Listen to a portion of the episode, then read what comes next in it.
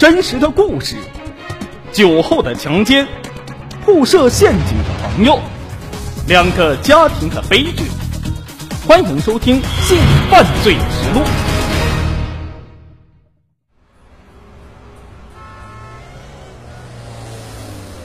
出租车很快就到了天上娱乐城。下了车之后，张强站在娱乐城的门口，没有挪步。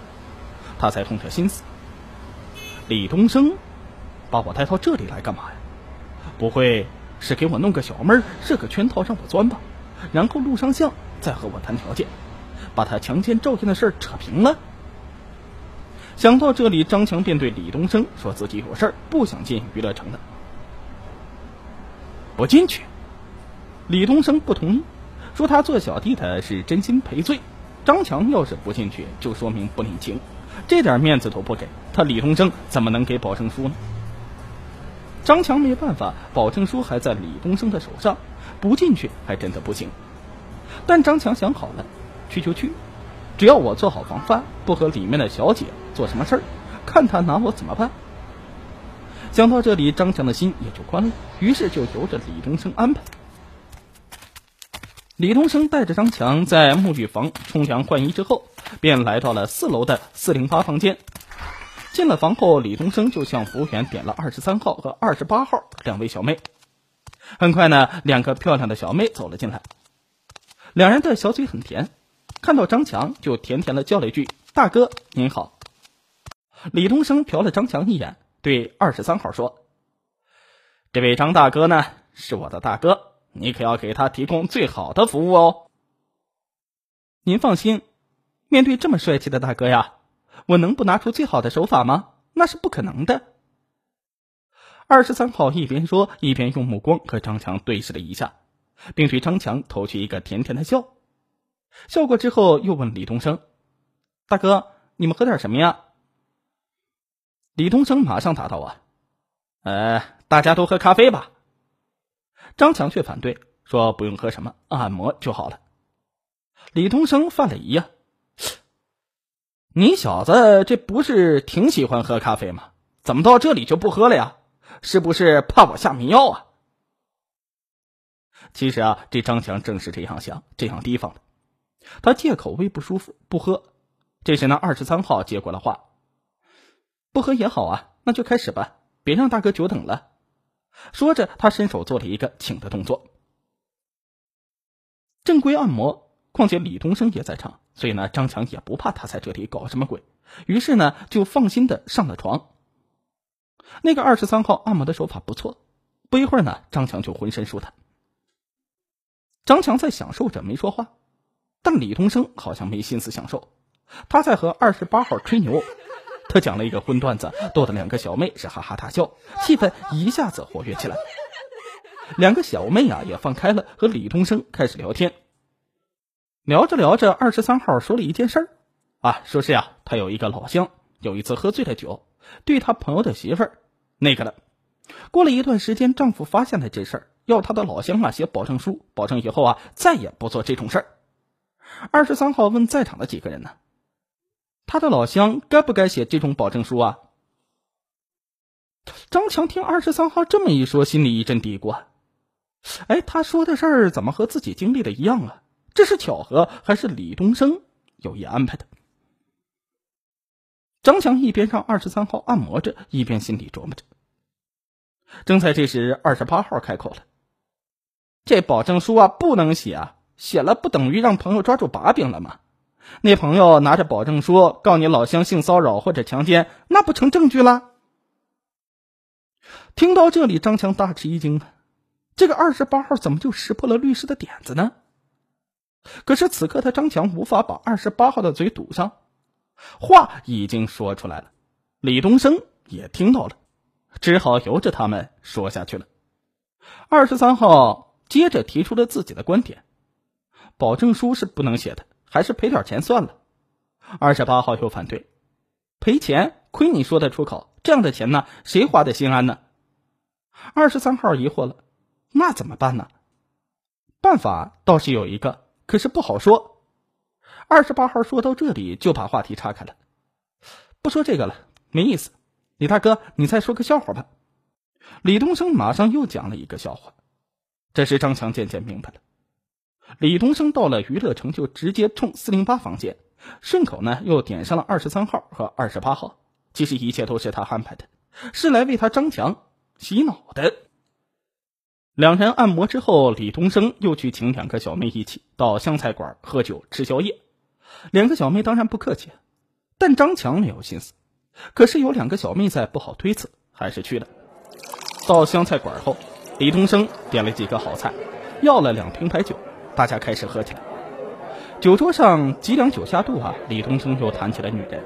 这回啊，他没谈别人，谈的是王妹子。李东升说，他家王妹子的鼻梁啊比赵燕的高，眼睛比赵燕的大，还是双眼皮，皮肤呢虽然黑一点但是健康。现在呀，就流行这种皮肤。还说王妹子经常是端补汤给张强喝，管张强叫张大哥，叫的比亲哥哥还亲。他怀疑王妹子对张强有点意思，等等。张强听了这些话，心里又嘀咕开：哪有对着朋友这样说自家媳妇的？他李东升说这些是想逗两个小妹儿开心呢，还是有意说给他听的呢？还有啊，刚才二十八号说办法倒是有一个，这办法是什么？难道二十八号说的和现在李东升说的是一个意思？让他张强对王妹子产生一点想法，继而做点什么，以此作为交换，扯平李东升强奸赵燕这事儿吗？不过，话又说回来了，王妹子平时确实啊待他张强挺好的。喝完酒之后。张强迷迷糊糊的回到了家，回家之后就告诉了赵燕，律师的点子呢被李东升识破了。赵燕懊恼的说：“那可怎么办呢？”此时张强的脑子里也很乱，不知道还有什么办法，只好暂时呢先安慰赵燕，叫她先睡，他再想想别的办法。在张强的安慰之下，赵燕睡觉了，不一会儿还发出了轻微的鼾声。看着睡得香甜的赵燕。张强的肚里翻江倒海，久久不能平静。眼前这个女人，到底和李东升是怎么回事？上一次难道真的如他所说，没有让李东升得逞吗？谁看见了？谁能作证啊？这事只有他们两人心里最清楚。万一事实并非这样，而是李东升得逞了，他张强这个大男人不是窝囊透了吗？恍惚之中，王妹子的身影在张强眼前晃动了起来，渐渐的。张强竟然把熟睡的赵燕看成是王妹子了。律师的点子被识破之后，张强有了新点子。周五的晚上，他就主动打电话给李东升：“李东升啊，你要是够朋友的话，赶快来湘菜馆。你和我媳妇的事儿，我们好好谈一谈。”李东升识破张强的点子之后，他倒也不怕了。反正啊，他不会把保证书给张强。张强拿不到证据，也奈何他不得。再说，身边还有王妹子在帮他出主意呢。李东升很快来到了湘菜馆，桌上呢早已是摆了好几个菜，酒也点了。张强见了他，第一句话就是：“啊，男人不能因为女人而伤了和气啊，你说是不是啊？”李东升一听，暗自乐了。王妹子策划的对张强的洗脑计划起作用了，他高兴的往两人的杯里斟满了酒。然后呢，举起酒杯对张强说：“张大哥，只要你这样想，我们兄弟什么都好说。来，我敬你一杯。”于是两个男人你一杯我一杯，互相敬了起来。开始时李东升还是把持着自己，但很快就有了几分醉意。开第二瓶酒的时候，李东升把王妹子教他的话全给忘记了，只顾自己怎么想就怎么说。他嬉皮笑脸的说呀。王妹子和赵燕两个人还是赵燕漂亮，所以呢，两个月前他和王妹子找房子租时呢，起初反对王妹子和张强做邻居，后来呢，看到了赵燕，想到啊，以后可以有这样一个美人做邻居，这才同意了。张强用轻描淡写的语气问道：“这么说，你早就喜欢我的老婆了？”李东升多喝了几杯，有点管不住自己的嘴巴了。他说呀，他就这德行。喝两杯酒后啊，喜欢说说女人，也喜欢漂亮女人。那天不知道怎么搞的，有点控制不住，所以呢，对赵燕做出了那种事。张强压抑着一腔怒火，故意用轻松的语气问道：“你小子到底是强奸未遂，还是强奸已遂呀？”李东升借着酒意，厚着脸皮说：“未遂怎么样？已遂又怎么样？反正你也没拿到保证书，告不了我。”这时呢，张强默默的从口袋里拿出了一个东西，在李东升的眼前一晃。知道这是什么东西吗？李东升揉了揉被酒精刺激的红红的眼睛，说：“笔。”张强知道李东升没看清楚，又提醒道：“对了一半，再看。”这时李东升又仔细的看了看，顿时吓了一跳，说：“录音笔。”张强诡异的笑了笑，他还按了录音笔上的几个键，播放了他们刚才的谈话录音。录音很清晰，完全可以在法庭上当证据。这时的李东升醉意一下子全没了，结结巴巴的说：“张张大哥，你你你这是什么意思？”张强反问：“什么意思？你不明白？”李东升低头了，脸色煞白。没想到我真心把你当朋友，你却算计我。哼，朋友。你既然把我当朋友，难道就忘了“朋友妻不可欺”这句古训吗？看李东升吓得够呛，张强继续恐吓他：“我家赵燕说你是强奸未遂，我能相信吗？就算是强奸未遂，你也要坐两三年的牢。”张大哥，我求求你，你千万别告我呀！你一告我，我进了牢房，以后还怎么抬得起头啊？说着，他扑通就跪在了张强的面前。其实，张强今天的所作所为是深思熟虑的。他是这么想的：李东升请他按摩，为他洗脑，还打探王妹子对他张强如何如何好，是不是想以王妹子作为交换条件，把他们的事扯平呢？不过，他这样猜想还是没有十分的把握，所以呢，就录了这个音，以此呢作为要挟。一旦目的达到，就可以把录音笔交给李东升。现在见李东升真的害怕了，张强知道时机已到，就拉起李东升，笑着说：“你也不想一想，如果我想到法院告你，怎么现在就把录音的事儿告诉了你啊？”李东升一听，站了起来，脸色也渐渐平和了。于是啊，两个男人就低声的商议了起来。周六的晚上，张强听从李东升的安排，让赵燕到一个很远的老乡家打麻将去了。赵燕一走，张强就到了李东升的家。看到张强来了，李东升就让王妹子切个西瓜给他们解解暑，然后呢，再弄两个菜让他们哥俩喝两杯。李东升一边说，一边从冰箱里拿出花生米，又摸出一瓶白酒，先给张强喝了起来。王妹子很热情，把西瓜切好就弄菜，弄好两个菜也来陪着张强喝酒。酒喝了几杯之后，李东升的手机响了，他打开手机，嗯嗯了几声。就对王妹子说：“有个老乡出了点事儿，我要出去啊，你陪张大哥喝两杯。”李东升走后，王妹子就坐在李东升的位子陪张强喝。王妹子喝的是啤酒，两杯啤酒下肚，脸上就红润润的了，显得更加的妩媚。看到一脸俏色的王妹子，张强就夸道：“我说李同生这小子就是有福气呀，媳妇儿不但贤惠，而且还这么漂亮。”王妹子也借着酒劲，笑眯眯的回敬张强：“你们男人呐，都不是好东西，媳妇儿都是别人的好。”他说着，还用手指戳了一下张强的太阳穴。张强嘿嘿的笑，一边笑呢，一边和王妹子碰杯。此时，张强的邪念完全表露出来了。今天这事儿是李东升为他安排的，他还掌握着能够证明李东升劣迹的录音，李东升还敢暗中使坏吗？再说呢，王妹子平时对他也是眉来眼去的。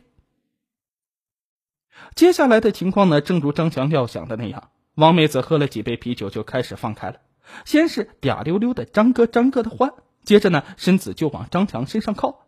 张强觉得时机成熟，便一把抱住了王妹子，扯起了她的衣服。张强哪里知道啊，今天这事儿其实是王妹子和李东升为他设的圈套。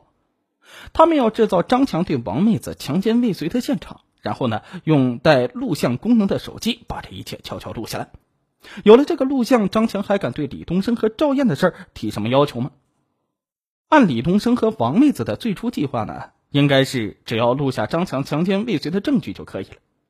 但事情的发展竟然呢连身处现场之外的李东升都始料不及。只见王妹子突然大叫起来：“快来人呐！歹徒上门了！”他一边叫着，一边就像发了疯一样，操起桌子上的西瓜刀，竟然向着张强的腿一刀捅去。张强被这一突发情况弄懵了，吓傻了，根本没有反应过来。他被王妹子一刀捅倒在血泊中。邻居们听到叫声，马上就有人冲到了王妹子家里。见此情景，立刻拨打幺幺零和幺二零，还有人给李东升打电话。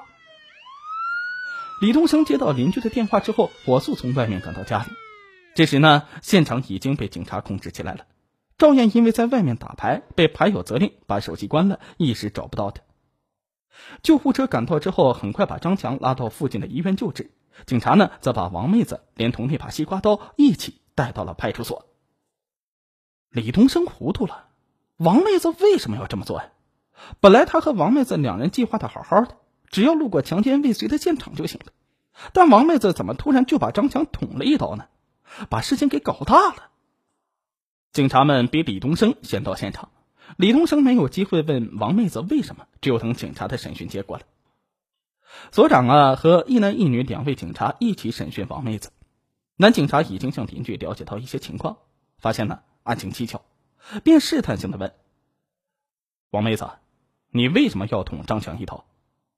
王妹子马上回答道：“他强奸我。”男警察不紧不慢的问道：“据邻居反映，你们两家关系亲如一家，张强怎么会强奸你呢？你有什么证据？”王妹子很是震惊，一点也不害怕。他为什么要强奸我？这我怎么知道啊？你说要证据，你去问邻居。我喊叫的时候，邻居们都听到了。我的裤子呢，已经被他脱下了。如果我不拿刀子捅他，我怎么能自卫？怎么能够保护自己的贞操啊？王妹子见几个警察都不相信她说的事实，便拿出了手机说：“你们不相信我的话，总该相信这手机上的录像吧？”警察拿过手机一看，果然呢，张强扯王妹子衣服的全过程都被手机录了下来，完全可以当做证据。那个女警察年纪挺轻的，她见了女同胞被男人欺负的录像，很是生气。这个张强，表面上一表人才，背地里还真的干出了这种事儿。女警察这样一说，王妹子就呜呜的哭了起来，一边哭一边说：“警察同志，你们要为我做主啊，要把这个禽兽不如的家伙绳之以法。”男警察看了录像之后，却起了疑心，这一切好像是预先做了谋划的，不然他王妹子怎么可能录到像呢？想到这里，男警察发问了。你怎么会事先准备好了手机录像啊？王妹子听了一怔，她犹豫了一会儿，才说：“那是我看他们俩喝酒喝高兴，想录一段他们喝酒时的生活画面，就把手机开着放在那里。没想到……”那个男警察呢，一时没有问出什么，所长只好亲自出马了。虽然王妹子的解释有一定的道理，但是怎么会这么巧？看来呢，要用点技巧了。所长先是关心的问王妹子。张强强奸她得逞没有啊？要不要到医院检查？王妹子很客观的说：“张强没有得逞，不要检查。”所长说：“这么说应该是强奸未遂了。强奸未遂的话，你想怎么处理啊？”所长这么问呢，其实就是一个策略。现在社会上有些人呢，为了敲诈别人，就设个圈套，一旦拿到把柄啊，就索要钱财。所长想啊，如果王妹子也是这样的话，他一定会紧接着提出索要钱财的方案。如此啊，就可以顺藤摸瓜找到突破口了。可是呢，王妹子的回答使所长大吃一惊。王妹子说：“这种禽兽不如的家伙，只能用法律来制裁他。”所长不死心，继续迂回。张强犯这样的事儿啊，他自己也知道后果。不过话又说回来，反正是强奸未遂啊，我劝劝他，让他赔点钱给你，这样私了，你好，他好，我们也省事儿啊。王妹子一听生气了：“你们派出所是依法办事还是做买卖的呀？”所长听了无话可说，不觉倒吸了一口凉气。这女人不为钱财，那她为的是什么呢？她事先就想到用手机录像，这里一定有问题。突然，所长心头一亮：现在社会上有问题的人呢，往往会在身份证上作假，这样犯案出事之后，一旦逃走，公安就查不到人。于是所长当机立断，提出要看王妹子的身份证。看过身份证之后，所长立即啊吩咐那个女警察：“你到电脑上查一下身份证的情况。”然后呢，又在他的耳边嘀咕了几句。女警察出去不一会儿，很快就返身回来了。她走到所长身边，把嘴巴凑到所长的耳边，低声嘀咕了几句。所长一听，顿时变了脸，他把桌子一拍：“把王妹子给我铐起来！”所长为什么要铐王妹子？她到底又是什么人呢？其实，王妹子这个人是公安局在网上通缉的杀人犯。这一下可真是地动山摇、石破天惊的。王妹子不承认自己是杀人犯，只承认身份是假的，是他花了三百块钱从做假证的人那里办的。他说：“如果这个身份证是杀人犯的，那就是被做假证的人害的。”为了证明这个身份证是假的，王妹子说：“我的真身份证在家里。”王妹子的真身份证很快就送到了所长的手里。所长一看，又一次惊呆了。身份证上那人叫王梅，单眼皮，塌鼻子，一点都不漂亮，甚至有点丑。而眼前的这个王妹子，则是双眼皮、高鼻子，十分漂亮。这完全就是两个不同的人。所长恼了，冷冰冰的对王妹子说：“你一个大活人在这里，要查你的情况，我们随时都可以查到。”你最好还是老实交代。到了这一步，王妹子已经后悔了，不该把真身份证拿出来。这身份证一拿出来，还有什么不能查清楚的？泰山压顶，无力抗拒。王妹子只好如实交代了。她的真名确实叫王梅，只是啊，她花了几万块钱做了整容手术。她这样做呢，并不是为了漂亮，而是要让赵燕认不出她。她要报复赵燕，要赵燕的老公。张强也因为强奸未遂坐上几年牢，因为他不是别人，正是深圳那个企图强奸赵燕而锒铛入狱的唐爱伟的媳妇。唐爱伟在深圳强奸未遂赵燕之后，王梅曾经跪在赵燕面前，求他看在快出生的孩子份上放过唐爱伟。可是呢，赵燕最终还是没有放过他，害得孩子来到世上就看不到了父亲，而且以后还要在这个阴影里度过一辈子。于是，王梅就产生了报复赵燕的想法。为了实施报复计划，王梅把半岁的儿子送回了老家，接着就开始做整容手术。随后呢，又追到汕头，化为王妹子，有意和李东升并居，以夫妻的身份做起了赵燕的邻居。王梅呢，平时对张强眉来眼去，就是想勾引他。他一直在寻找着制造张强强奸未遂的机会。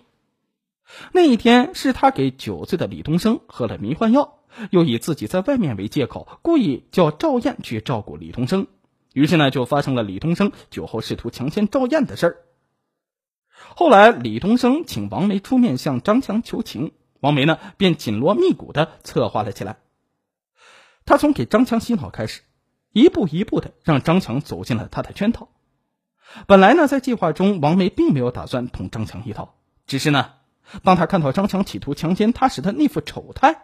想到他的老婆害自己的男人吃了官司，想到自己的一家被他们害得家破人亡，情不自禁，一时愤激就操起了刀子。但他呢还是有点冷静的，没往要害痛。王梅说到这里痛哭流涕：“所长同志啊，我全部交代了。我知道我报复别人是不对，但我真的不是杀人犯呐。”这时所长在心里暗暗的笑吧。刚才说王妹子是网上通缉的杀人犯，是因为所长看到王妹子身份证是假的。凭他经验呢，凡是持假身份证的，总不是良善之辈。于是呢，便虚张声势了一下。现在所长觉得王梅所说的应该是事实的真相了，语气便缓和了。那好吧，拿笔录给他看，叫他签个名。此时已经是深夜三点，赵燕从老乡家打完麻将，赶回家里。从邻居嘴里知道了家里发生的事儿，当时他不相信张强会强奸王妹子，估计一定是他找李东升要证据，被李东升害的。可是当赵燕赶到医院，警察正在询问做好了手术的张强，他没打扰他们，在门后听着，不听不知道，听了吓一跳，他气得想吐血。老公和自己一直是恩恩爱爱的，而且王妹子还是朋友的妻子，老公竟然还会做出这样的事儿。听完之后，赵燕连病房也没进，回到家里大哭了一场。事到如今，哭有什么用啊？只好等待法院的判决了。法律是公正的，法院最终判定王梅故意伤害罪名成立，判刑一年；李东升强奸未遂罪名成立，但考虑李东升是初犯，重要的是酒后失控所致，只判了半年。张强因王梅的引诱，强奸未遂罪名不成立，没被判刑。但他心存邪念，不顾伦理道德，朋友妻他也妻，最终啊受到了上天的惩罚。他的左腿留下了终生的后遗症，瘸了。张强的行为让赵燕伤透了心，不久两人就离了婚。赵燕离开了汕头。庭审那天，所长和办案的几个警察也去旁听的。走出法院时，所长感慨的说：“呀，现在到城里打工的人多了。”他们的情感世界再也不像是山谷沟里的那一个小池子了，他们真该管住自己，该让水清，不该让人浑呢。